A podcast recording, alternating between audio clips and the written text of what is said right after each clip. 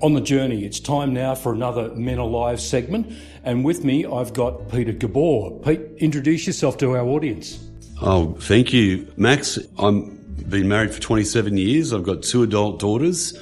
I've been part of the founding team of Men Alive since 2003, and we've run an enormous amount of events across Australia and New Zealand. And I think the power of Men Alive for me has been seeing the transformation in men. I'm a volunteer for Men Alive. I run a furniture technology business, and that keeps me very much close to the coalface and connected with other business people. And one of the things I see in Men Alive that inspires me continually to be involved is seeing the real transformation in men that happens through coming together and connecting and staying in brotherhood together, but also in really learning how to pray and develop their relationship with God. It's incremental, you form a habit, and that daily habit over time, transformation happens. And often, personally, when I see or experience transformation in myself, I notice it in the way I react to certain situations. I might have reacted poorly at one time, but over time and through prayer and that internal transformation, something shifts. And I think as men, it's really easy to focus on the outer journey, build the building, the projects, our work, the physical, tangible things, accumulating toys and assets and whatever it is. But I think many men fail to attend to the interior journey, which is about not what we have, but it's about who we become.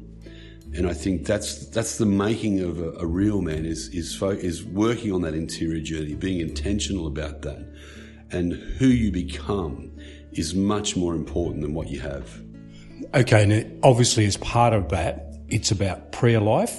We've already, in previous segments, guys have talked about the concept of SOAP, the scripture observation, application and prayer, but you also focus in Men Alive on developing prayer attitude. Do you want to explain that a bit more? Yeah, I think, it's an attitude to... I used to see a spiritual director many, many years ago, an old Jesuit priest, and he would say to me, "Peter, where have you been?" And I'd think, I've been here, there and everywhere. But what he was saying was, where has your heart been? And what has been the attitude of your heart? And I think prayer provides an opportunity for reflection. We often fail to reflect. We're busy doing the next thing. And I can be incredibly task-orientated. There's a great satisfaction in getting things done and not always taking that time to review. Prayer provides that opportunity to really look back and review what's happening. And I think it's that interior journey of saying, well, where have I been? Where's my heart been? Have I been open to seeing the action of God? Am I open to inviting God into the pots and pans of my life? Am I inviting God into my decision-making processes? Because that's what becomes powerful. Sometimes I think I know how to make all the decisions in my life, but when I engage God in that process and ask for that eternal wisdom, often I end up making sometimes different decisions, but much, much better decisions with better outcomes.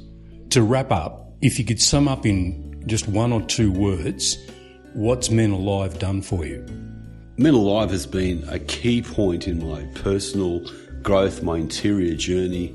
It's surrounded me with men of incredible quality and great brothers, and it's transformed my life. Fantastic. If you'd like to know more about Men Alive, it's menalive.org.au. Pete, thanks for being on the journey. Thanks for having me, Max.